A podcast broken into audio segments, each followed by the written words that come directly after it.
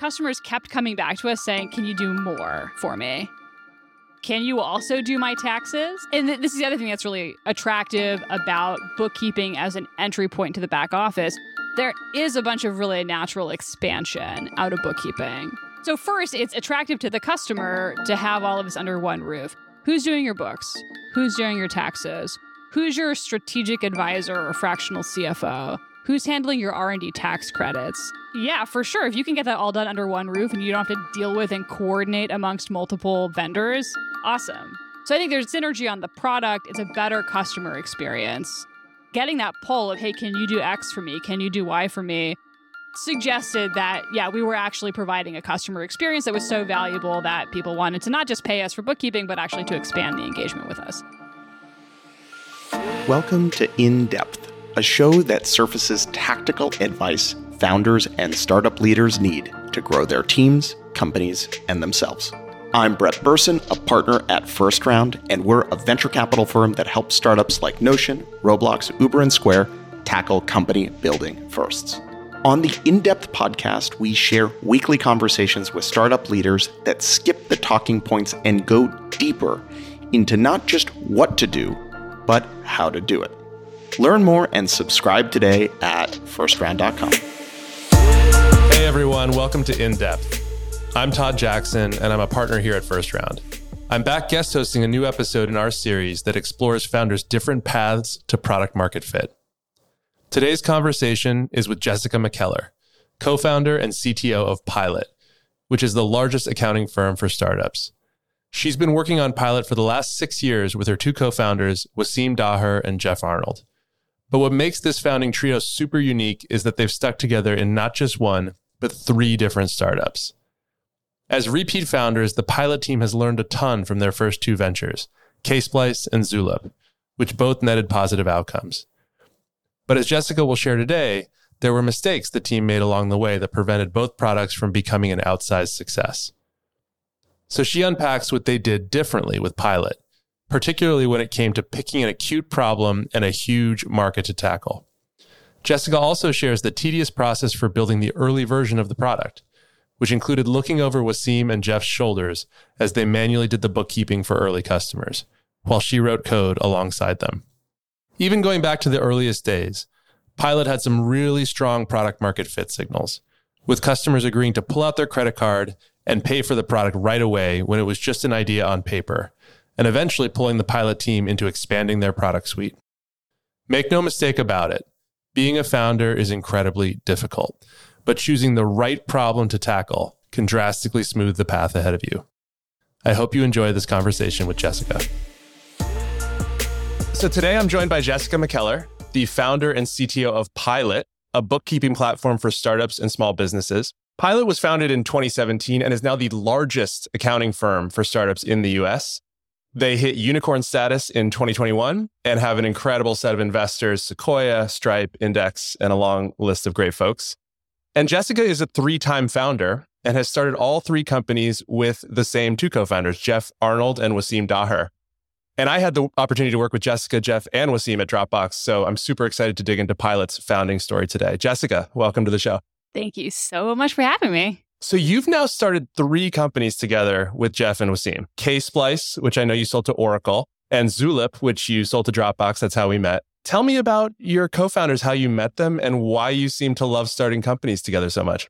I've known them for longer than I've known my husband. So some of the longest relationships that I've had in my life are with Jeff and Waseem. So we were all computer nerds at MIT.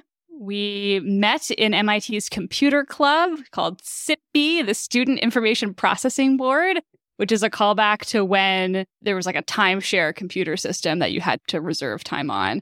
Um, and this was the club that helped allocate that time. The nerdiest of the computer nerds hung out at the computer club, and that's where we met obviously there's a really deep relationship and sense of trust with Jeff and Waseem, but I, I, imagine things have changed over the years. You know, it's been years and years, three companies. What keeps the three of you together as being great co-founders? Yeah, well, you said trust, and I think that's so, so important. You know, sincerely amongst the, th- the three of us, having 100% trust and belief and faith in each of us doing what is right for the business and just having our shit together in our respective areas of ownership within the company. I think it's a rare thing to experience. I would never let go of it. I think that statistically, I wouldn't find it again if I were to try to start another company with other people. You know, how did we get to that point? I think like any relationship, and keep in mind, you know, coming out of school, we're, we're like, what, 22? I mean, we're like dumbasses coming out of MIT. but I'm now 35. We've all matured as human beings, as well as business owners, as well as startup founders, as well as managers and leaders. And like any relationship, there are ups and downs. I have said this before. A, I think Jeff would agree. It probably took Jeff and me a solid like seven years to really get along. But I think I think why did we start working together? I think it's because we thought we were the most effective potential co founders that we knew. And why did we stay together? Because we knew that we were so effective as a group. I mean, being founders is not about being best friends. I think it's, it can be helpful to, I mean, you need to get along with the people that you're working with. You're spending eight to 10 to 12 or however many hours a day with them. But it's about are you able to deliver results as business owners together? And so I think we deliver results consistently together and we want to be successful and we're values aligned. We're values aligned about what kind of company we want to build, the kind of company culture that we want to build. So if you have the alignment and it's effective, I mean, that's so precious. We would never let go of that. You know, I want to dig into this because I think you said some interesting things there. So values aligned is one thing. And it sounds to me like motivation aligned too. Are there other things about it? Are the three of you good at three different things and then some things you're all good at? What are the real components here of what's making this work? I think other founders or future founders are kind of interested in what makes these dynamics work. Yeah, the diversification has been interesting. So we're all MIT trained computer scientists. So in that sense, uh, a lot of duplication in background. So how how did we end up covering the responsibilities of a founding team or a, of an executive team? So first, I think the fact that we all come from this technical background has been helpful for us for the types of products and services that we're building because we have this shared understanding about how to approach building software, about how quickly can you build a product, these things that you know from having d- done it before yourselves in the weeds that that's a foundation that we're aligned on. And then I think by our personalities, we pretty early on started to separate into our areas of expertise that have become very durable for us. When you meet me, Jeff, and Waseem, it's so obvious from our personalities how the, we ended up this way. Waseem is a people person. You know, he likes talking to people. He likes selling stuff. You know, he gravitated towards the sales side, towards the go to market side at the beginning, I mean, in the Ksplice days, like 10 years ago, I mean, he was the first salesperson at Ksplice. And that's stuck ever since through every company. He's really been on the go to market side. Jeff reads corporate tax law for fun.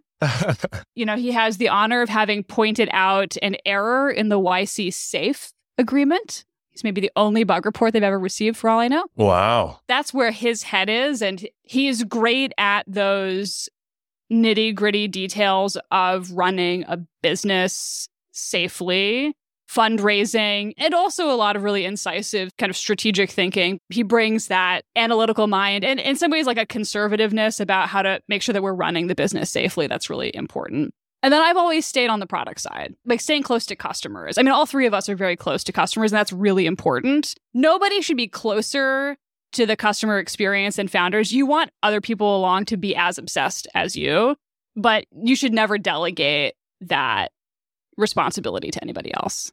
So let's talk about Ksplice and Zulip a little. I, you know, I want to get to Pilot, but let's talk about those first. So, what do you think worked well about those businesses, and what was kind of the journey or the hunt for product market fit like for each of those? Yeah, so Ksplice, like I said, the seed Ksplice, it's the late 2000s. So I was a technical advisor for the, the HBO show Silicon Valley. And there are a bunch of anecdotes in that show that come from the Ksplice era. Oh, no way.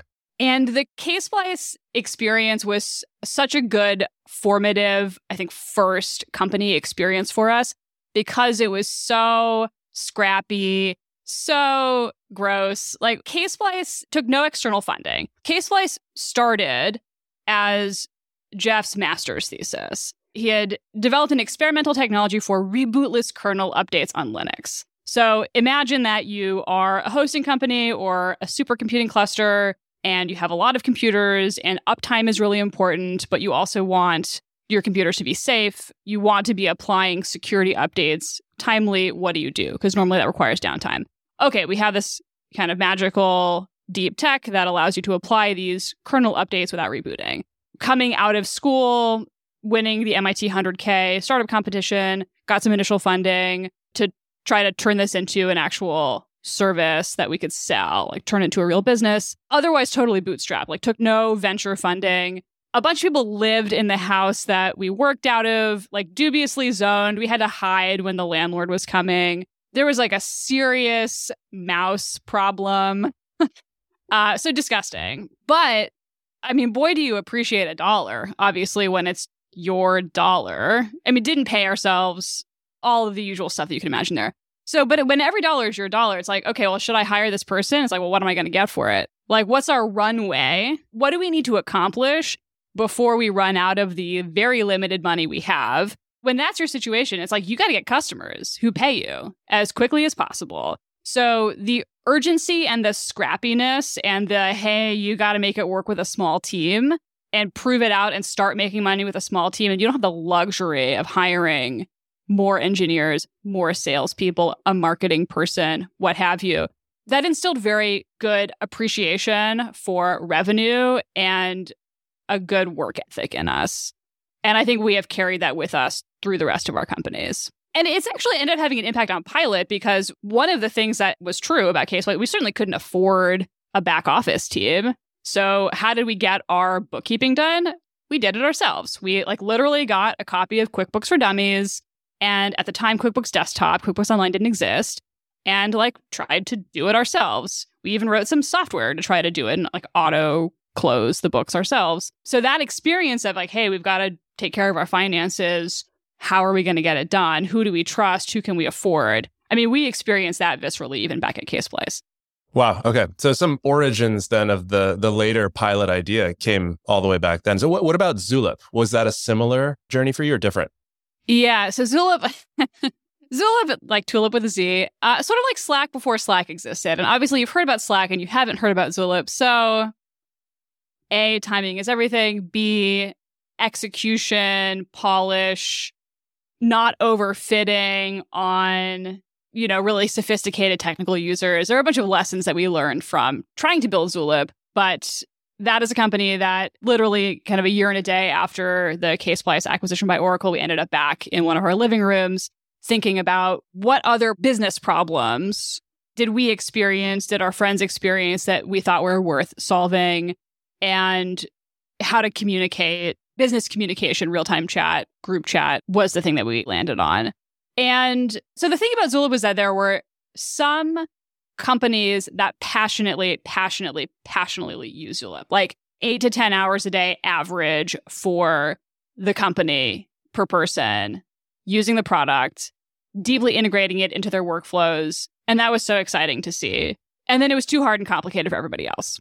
And I think what we learned from that is like, hey, be really careful about overfitting to your experience. You need to make sure that you're selling something that is going to resonate with the intended audience. It's hard to build a business around selling a chat product only to like the hyper sophisticated tech users. You can, but you have to fund the business and build the business and market the business in a very specific way if that's what you're going to do. If your goal is to be like a big business that is solving business group chat for a broad segment of the market, you need to make sure that you're actually building that. And so like how do you how do you validate that what you're building actually resonates with a broad enough base in a passionate way. We learned that in some ways the hard way at Zulip because we probably didn't do that successfully. And so what we ended up doing is getting acquired by Dropbox. Dropbox was excited to integrate some of the lessons that we had learned about business group chat into its product strategy. And so you mentioned with Ksplice, it was like year and a day, you know, lasted at Oracle. Then it's like, we're going to do our next thing. Yeah. Which to be fair, Oracle treated us very well. Okay. That was great. But we knew that we wanted to get back in the saddle. We had more that we wanted to do and prove to ourselves. And did you know that again at Dropbox? Like, did you know that that was going to be a temporary stint and that you guys were going to found another company together? Yeah, I think so I lasted the longest of the three of us at Dropbox. I was there for almost four years. I had like a solid tour there. Actually, it was pretty difficult extracting myself from. I was, I was actually employed by both Dropbox and Pilot at the same time for a while. Jeff and Waseem ended up leaving a little bit earlier. I think we did know that we wanted a last go around and why, like to accomplish what. I think that's worth being honest about. And Jeff and Waseem might have slightly different answers for me on this, but I think speaking for myself, number one, we wanted to have the experience of building a company to a later stage than Ksplice and Zulip had gotten to. Like we wanted the experience of, I mean, ideally the path to, to a public company. And then also, you know, for the financial upside. Like we want to build a company that is wildly successful, that is transformative financially. And I think that's worth saying out loud because building a company is a lot of work. There are many much easier professions that one could have than being a startup founder. And I think in some cases, people truly have a product or service that they so passionately believe needs to exist in the world that they're doing it for the benefit of humanity almost. But I think most people are probably are doing it because you think you're going to get a lot of money if it's successful. And yeah, that's a part of it because it's way it's so much work. It's so much work. I'm definitely not going to do this again. This is definitely my last company. And Pilot's definitely going to be successful. So glad for that but I don't think I have another startup in me. Love that. Okay, awesome. Let's get into the kind of early days of Pilot. You know, it struck me that some of the kind of observations you had way back in the day at Ksplice around the market opportunity, the problem you're solving, but also it seems like you did things a little differently. Like with Ksplice, you had the technology and you're like, who can we sell this to? With Zulip, you had the product and you're like, who wants this?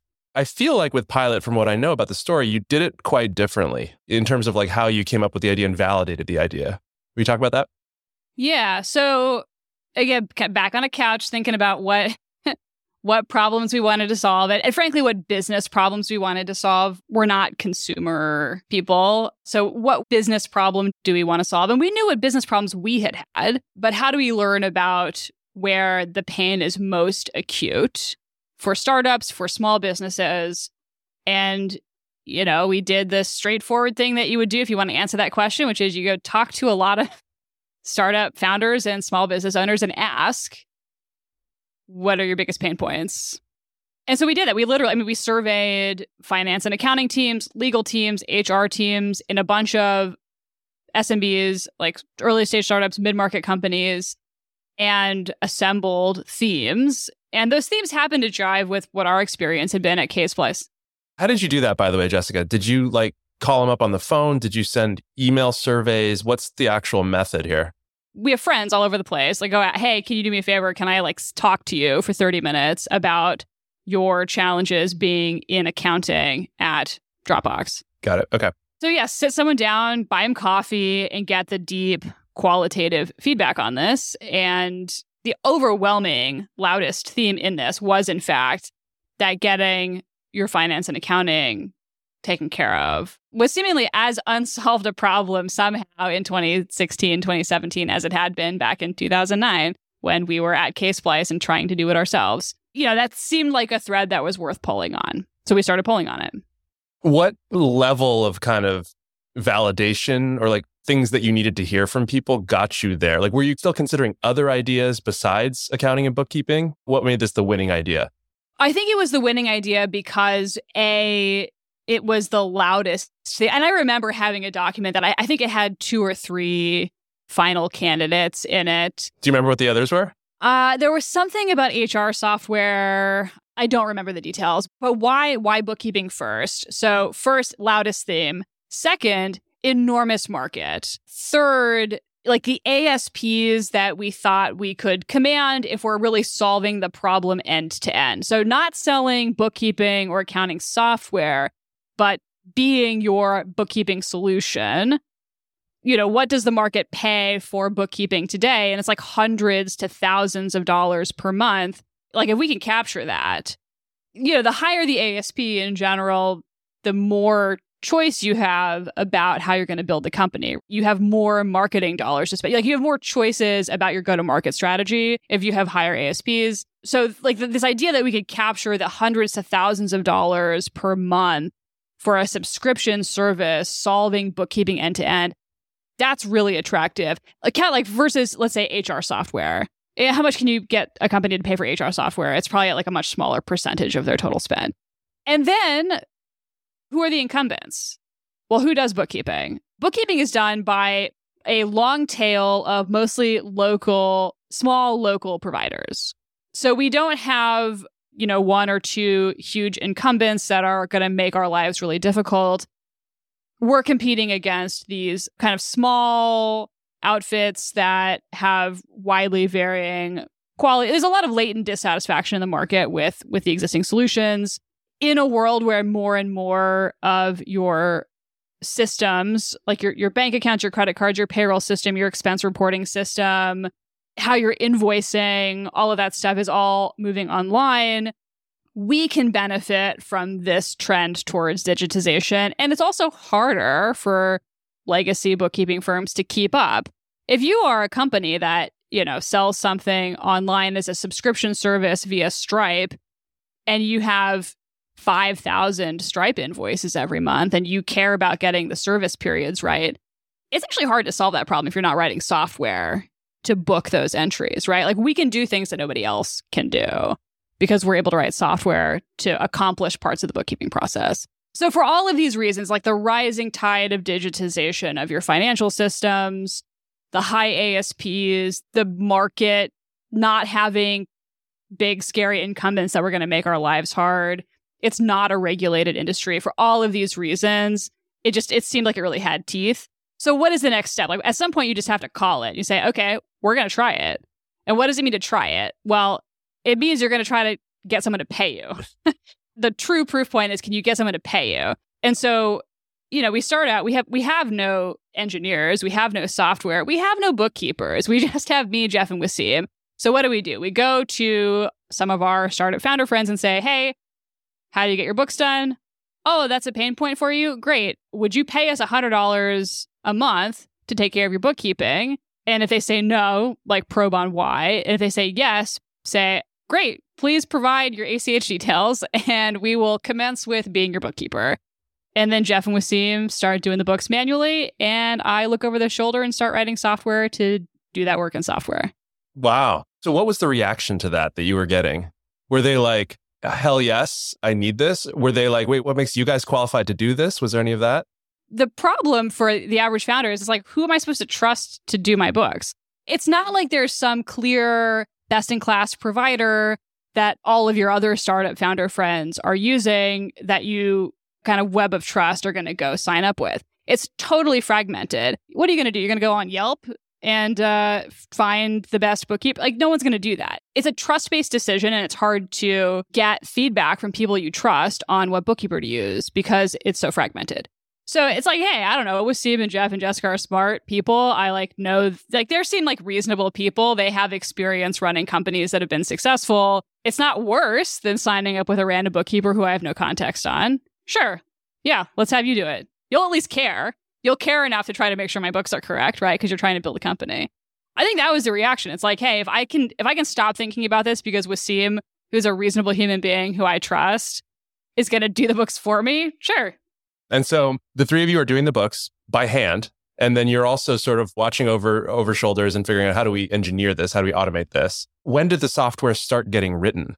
I mean, immediately. It's it literally like, okay, Jeff and Waseem are you know, what does it mean to do the books? It's like you're importing transactions into QuickBooks, you are reconciling, you're categorizing, you're dealing with bills, you're dealing with invoices. There's a review process. Like, how do you validate that to yourself and to the customer that the books are correct? Okay, well, let's get really familiar with the QuickBooks APIs and figure out what's possible. You know, start figuring out what are the systems that we would need to build. Step one is like produce a checklist can you articulate what needs to happen in a checklist? Because if you can do that, you can piece by piece translate that checklist into software. And yeah, you've got to build these big systems. You start getting the shape of what is the process flow? What are the checklist steps? What are the systems that need to be built? And then you just crank on it.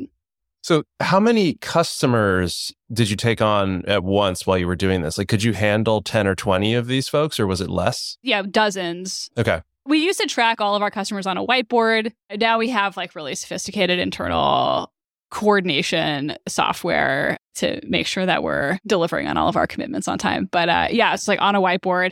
This one's assigned to Waseem. This one's assigned to Jeff. This one's due on the 10th. This one's due on the 12th.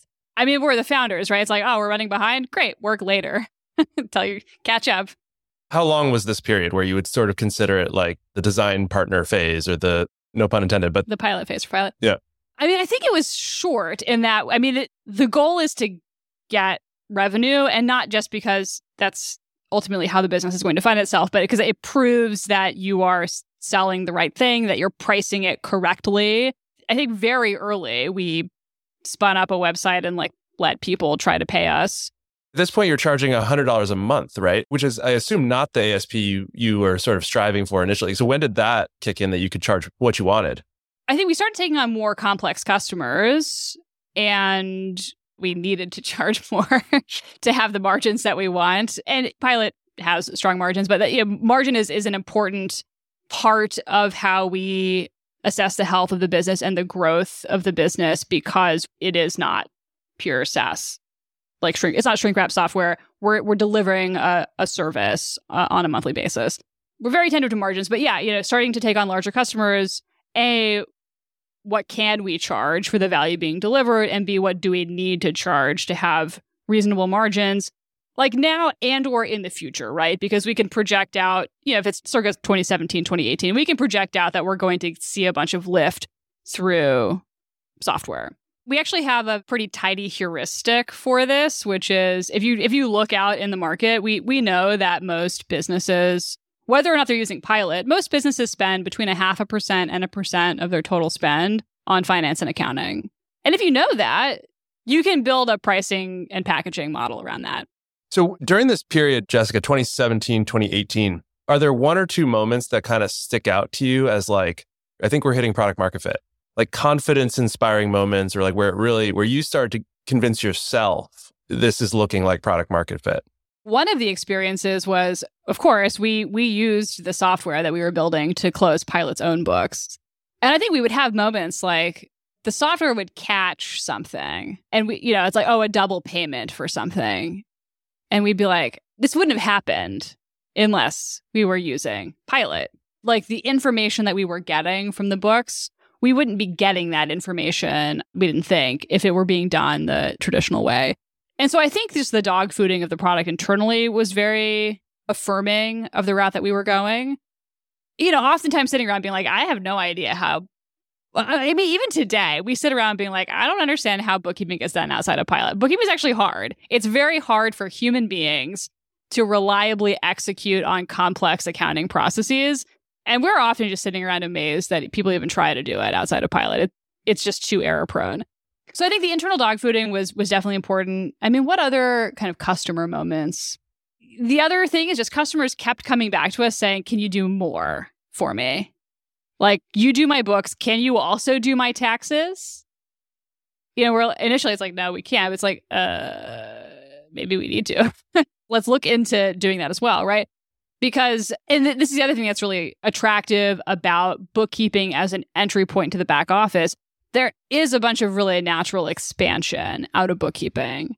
So first, it's it's attractive to the customer to have all of this under one roof. Who's doing your books? Who's doing your taxes?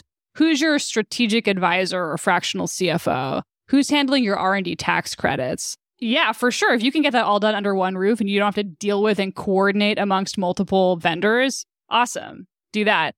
And then it actually produces a higher quality product because we have the information about the company from all sides, right? If we're your bookkeeper and your tax preparer, if the tax preparer has a question, they can just go ask the bookkeeper. And we like and we have a deep understanding of how Pilot does bookkeeping to make that exchange really efficient, to avoid mistakes, things like that. So I think there's there's sort of synergy on the product. It's a better customer experience.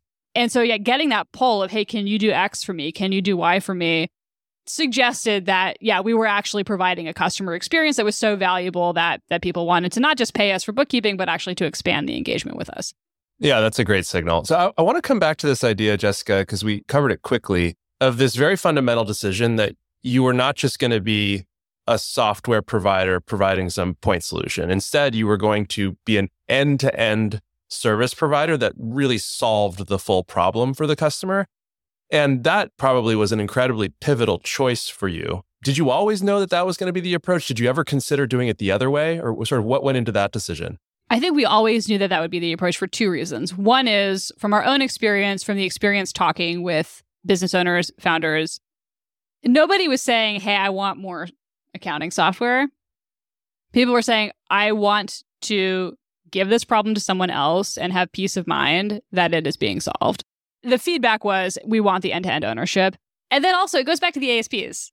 QuickBooks Online, it's like 35 bucks a month, 50 bucks a month, depends on what plan you're on, 100 bucks a month. Pilot, owning the problem end to end, you know, it's like the plans today start at 499 and people pay us five figures sometimes for bookkeeping, you know, bigger companies that have more complex needs. So we'd much prefer the larger ASP. It's also kind of more fun. Like I'd rather solve, you know, I don't know. I enjoy seeing the end to end impact that we have on businesses.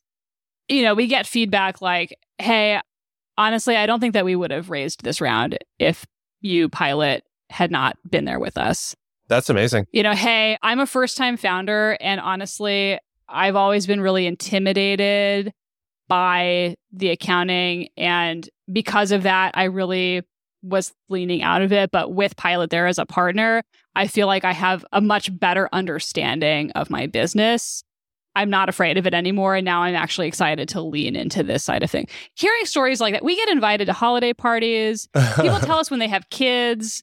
Oh, my favorite one. So we, and it's funny because we actually saw this happening in the books. And then the, the customer also told us. We had a customer that they generated their first dollar of revenue and then they like bought a frame for it and they framed it. And it was funny because we actually saw that we could like see the in the transaction that like, we saw them make like like buy the stuff to frame the dollar. But they told us and they sent us a picture of them holding this frame dollar. It's a more human thing than I would have guessed before we started the company. And I like that. I like being plugged in with people. I think it comes back to the fact that you had validated this so thoroughly, like loudest problem, you know, high value problem in terms of the ASP big market. I, to me, these are sort of like multi time founder moves, things that you had sort of like hard won lessons from before that now you went and, and really did the work to make good picks, a good pick of the market, a good pick on this, you know, solve the problem end to end. Like, I think it's mature picking by multi time founders. Oh, thanks. The number one thing I would highlight there is if your plan is to try to build an enduring company, one that can be independent for a long time, one that can go public, you need to tackle a market that's large enough.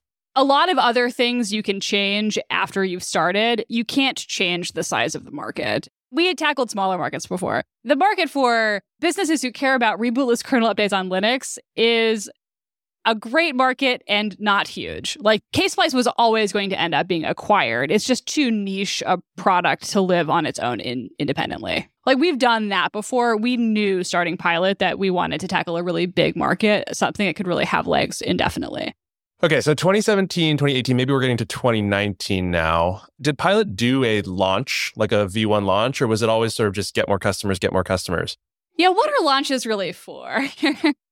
I'll start talking about Pilot. Uh, this is, I'm sure, not universally true, but when I think about launches, they're mostly about organizing yourself internally, rallying the team around a new feature, a new product, a new sales motion, new marketing collateral, getting the team excited and, and getting it out the door. Launches mostly don't like cause you to have a bunch of new money. Like they don't they mostly don't cause you to have a bunch of new customers. Usually you see like a bump in website traffic, you see a spike in signups briefly. But the way that you stay on the revenue growth curve that you want to be on is not through launches. It's through whatever your go to market flywheel is. For, for Pilot, it's like deliver a service people love. They love it so much that they stay with us and they also tell their friends who then become Pilot customers. Like that is the go to market flywheel. And that's how our revenue grows.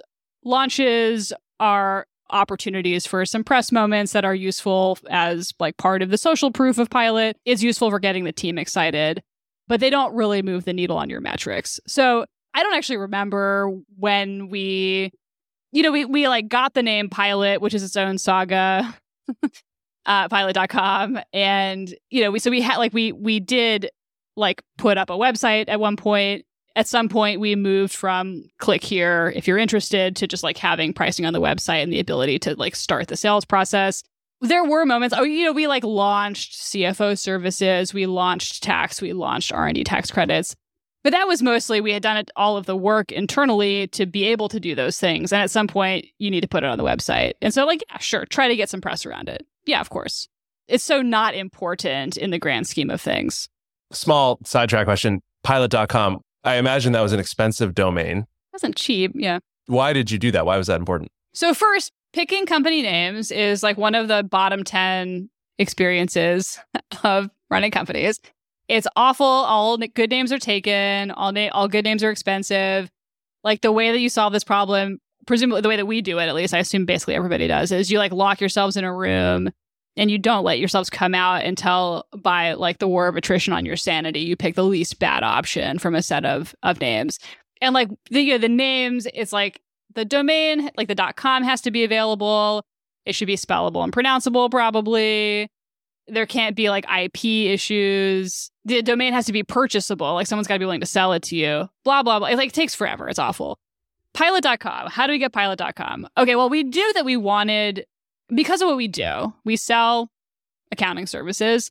It's kind of a serious thing, right? Like we need to come off as professional and with it, and we've got your back. So we're not going to have like thejoyofbooking.com. Like, we're not going to have a punny name. We're not going to have a made up word name. What projects confidence and competency? So, probably like a real English word. Okay, let's find some real English words that are available to purchase, that are pronounceable, that are spellable, that don't have IP issues. And you produce a list, and then you send off some domain brokers to try to secure them. And then you pay a lot of money But, you know, you do it because you believe it's worth it. You believe that Pilot is going to be around for a long time. This is a brand that's worth investing in. It is worth the upfront cost to be able to build a brand that's going to last for decades around this idea. That's how and why we bought pilot.com. Also, I will take credit for the name. There was a short list, Pilot was on it. There were some other other ones, some are better than others. I think swan.com was on the list, cast.com, I think mountain com. I think sesame.com had some IP issues, but Pilot was on my list and it ended up being the winner. I think it's a great name. It's the best out of those choices for sure. Okay, so let's, you know, we sort of covered the early days. Let's get into kind of expansion of the company. And it strikes me that a few years in, you expanded in two ways. One was not just startups, but larger enterprises. And then another form of expansion was product expansion and sort of suite of services. So if we talk through each of those, so the expanding the audience to different size companies, you know, in different verticals or whatever, what was the thinking around that or the validation of that? So some of this is structural. So given the market size, given the goal of the company, which is to be the financial back office for a broad range of small businesses and startups, you know, at some point we've got to break out of startups. Startups are a very, very, very small percentage of the economy. Like, okay, so if you're if you're building a business that's trying to solve accounting, you've capitalized the business in a particular way. Like we've done these fundraising rounds. And this is all with the goal of building a company that's going to be independent for a long time and eventually go public. You need to be on a particular revenue growth curve. You know, you need to be able to get to billions of dollars a year in revenue. If that's the strategy that you've set out upon, you know that at some point you're going to need to move out of startups. And so it's a question of when do we have the expertise? When do we have the go to market and R&D leadership? When do we have the new verticals playbook to start experimenting with expanding into new verticals? So it was inevitable that we would do this question of when, where first, right? And I think similar actually to the product expansion, where do you go first? For us, it's well, who's wanting to use Pilot? Like, who's knocking at our door that we're turning away? You know, we see a lot of e commerce companies knocking on our doors, CG&R companies. We see a lot of professional services firms knocking at our doors. Okay. What we are already saying out in the market is resonating with them without us even really trying to. let's learn operationally about these types of businesses. What is the delta from startups to these types of businesses that we need to adapt to on the product side, on the service delivery side? And then once we feel really confident that we can deliver a high quality experience, let's communicate that to the go to market side so we can open the floodgates from a marketing perspective, from a sales perspective. So, yeah, in terms of expanding into new verticals, it's like who's coming to us? That's early proof that we maybe have a really strong right to win with a little bit of elbow grease in some new verticals and then do that work and go after it. And then for diversifying the product line, as we talked about earlier, Pilot is a better experience when we do all of your financial back office because we can handle the coordination, what we know from doing your books, from doing your AP, from doing your AR, from doing your taxes can feed into what your you know fractional CFO from Pilot needs to know to be an effective strategist with you. And and again, customers were asking us for this. Hey, can you be my fractional CFO? Can you do my taxes? So I think being very customer led on this has served us very well. It's more efficient than trying to build the sales led growth. Like, hey, can we staff out like an outbound sales team that tries to make the sales happen? Hey, if they're coming to us, great. Well, I mean, this is an incredible position to be in where you are literally getting pulled by your customers up market. You're getting pulled into new verticals. You're getting pulled into new products. Like that's something a lot of companies are probably very envious of. Is that all just because, again, like coming back to the really good choice of what to build and what problem to go after? Like, how do other companies experience these luxuries? What do we do? We sell a bunch of services that scaffold off of an activity that is effectively legally required for all businesses. You have to do your taxes, and you generally speaking need books to do your taxes. That's a problem that literally every business has. It's not a nice to have, it's a must have. And because of that, it's an enormous market. Yes, this all goes back to market size and, and the, the nice to have, uh, must have spectrum too. You know, yeah, if you can be selling something that's a must have, that's very resilient to a broad range of market conditions. You know, okay, it's 2023, COVID, the current kind of weird tech recessiony environment where capital's all locked up. Hey, you know, being a must have has made us much more resilient to these changes in the market than if we were a nice to have. So yeah, I'm incredibly blessed. Part it's part of why we pursued this. The follow up question there is okay, so you knew you had to expand both in terms of customer base and product suite. When were you like, hey, now is the right time to run one of these experiments? Because, because the core business is working. And so that's a question that I, that I think founders often ask is like, when do I try my next new thing? The first answer to this is we're very protective of that go to market flywheel that's about the brand and the reputation we have that we can only earn by actually doing a good job. Like we need to be delighting our customers consistently. First and foremost, we need to not jeopardize that. What can we do safely? Do we have the right instrumentation, the right feedback loops, the right expertise on the team? First things first, North Star, don't ever jeopardize CSAT. Against that backdrop, and just being honest about this, the revenue curve is like a brutal curve. If you're going to actually be on like the triple, triple, triple, double, double you know, you're like on the path. Your goal is to be on like the best in class path towards being a public company. You know, it's like every six months you're like, oh shit, we need like what's our next additional revenue stream, right? And so I think there's again the the natural interplay between hey, we're setting these aggressive growth goals for ourselves and what are our customers asking us to do? And so it's not like we're like, oh, hey, I mean, if you just think about it, you're not like, oh, hey, we think we could make a bunch of money doing this other thing. Should we do it? Yes, no. Of course, to say yes. You're like desperate to be hitting your revenue numbers every quarter because the curve is brutal.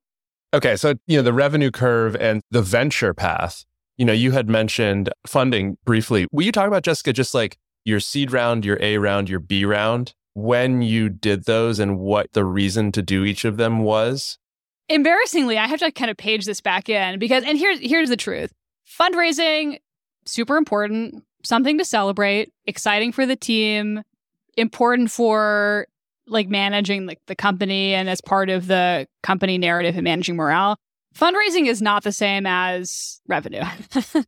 So there's some amount of like we do the fundraising because you have to do it, but it doesn't occupy as big a percentage of our brains as you might think. You always want to fundraise when you don't need money because if you need money, then you have very limited leverage over the terms. In general, it's better to have money than not. So if someone wants to give you money on good terms, I don't think it's ever failed. At, like a reasonable firm wants to give you money on good terms, it's usually a good idea to take it. Better to have money in the bank and not. That has proven very true during COVID and then now, like in this current climate.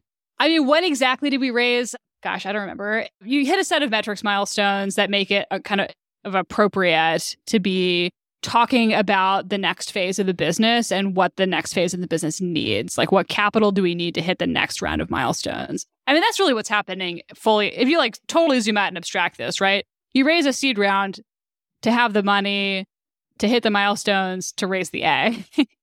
and then you raise the A and you size the A and you time the A to have the runway that you need to hit the milestones for the B and so on on the path towards being profitable to then be in control of your destiny.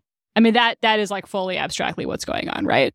So I don't remember what exactly the criteria were for, you know, it's like the A you need to have like real traction, you need to start showing good margin trajectory for the B, you like definitely need to be showing strong unit economics. For the C, you like need to be proving that you can repeatedly become a category leader in different verticals.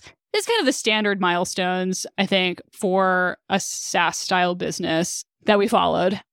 Do you have any advice for other founders, in particular, given where we are in the funding climate? You know, very different and much more challenging than 18 months ago. Do you have any advice or things that you share with founders about how to approach fundraising in today's environment?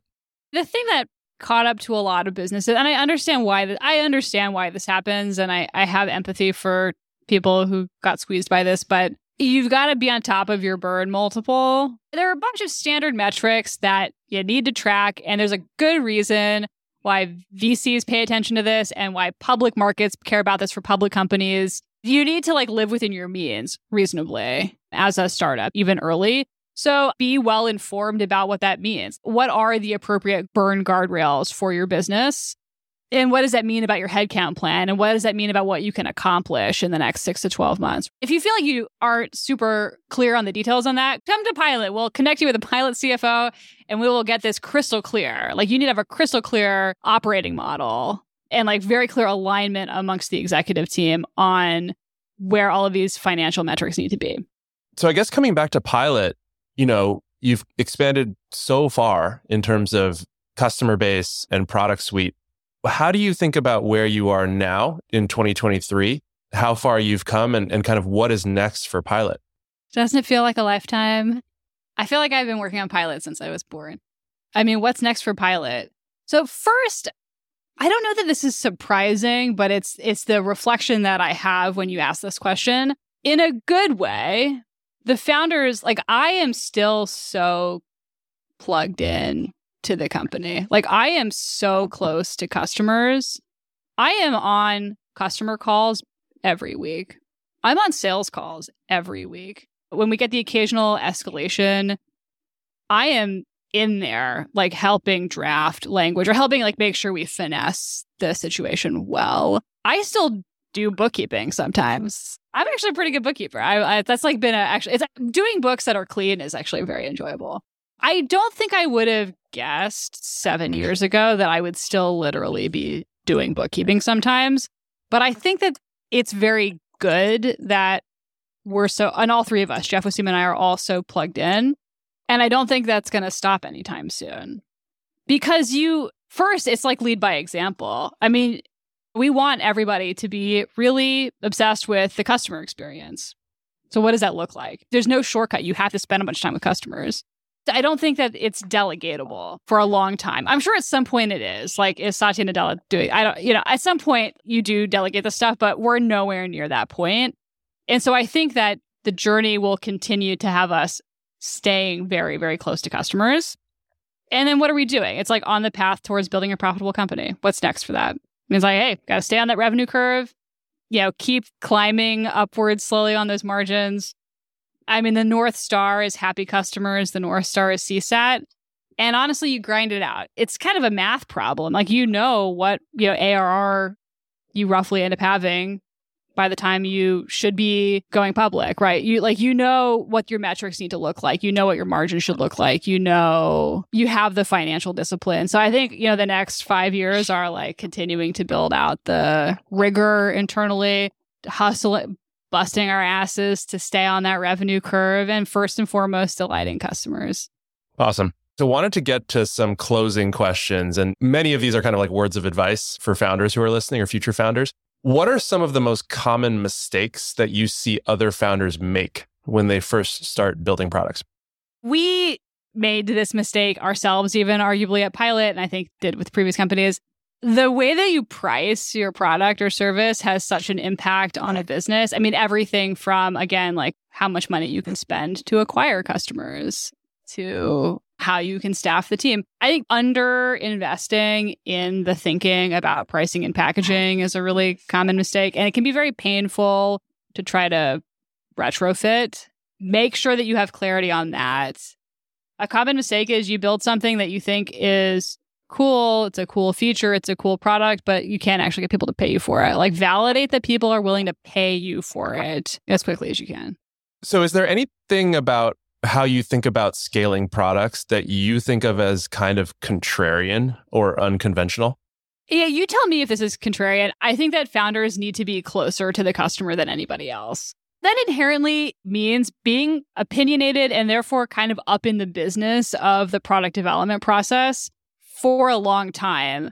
But who's going to care more, have more skin in the game about getting it right every single customer interaction for our business matters. Every unhappy customer can tank the brand. Every happy customer can be a referral. I think staying obsessively close to the customer, the comms, the polish on the product, I actually think that that is really important and it's not in conflict. You know, you want to hire great product leaders. There are lots of things to delegate to these talented business leaders, they're going to have a bunch of really clear ownership and accountability in a bunch of ways. I do not think you can delegate being close to the customer, though. I mean that in a pretty obsessive way, like still doing bookkeeping, still drafting customer comms occasionally, not like on the critical path in a way that is unscalable, but staying obsessively plugged in even seven years in. Yeah, I think it's not contrarian to say, oh, you have to be customer focused. But I think the level at which you do it, and probably the three of you do this better than many, many other founders, is just the level of detail, the level of customer obsession. It's one thing to say and that's not contrarian, but it's actually kind of contrarian to do it at that level, I would think. It's because there are trade offs, right? It's it's like, hey, if I think that something needs to happen in the product, we need to do it. You sometimes can't like let the machine produce the user research to validate the thing. Sometimes it's like, hey, I just know the customer so well that I know we need to do this thing. And the hard part is like, how do you ensure that there's a, a sense of ownership and autonomy and accountability for the product team while also having these strong opinions that need to be factored into the process? Like that, that's the hard part. Okay, last one. Jessica, who are the most memorable people or mentors that you've had in your career and what did they teach you? I don't know if this is a cop out answer, but my co founders, Jeff and Waseem, have had a tremendous impact on me, not just as a founder and a business owner, but as a human being. And I think that the growth that I have experienced just being tested by a bunch of different challenges running three companies, going through two acquisitions. Yeah, like it's definitely maybe a better person at home. It's like a better partner to my husband. I think it prepared me tremendously for having a kid. I now have a 10 month old. Congrats.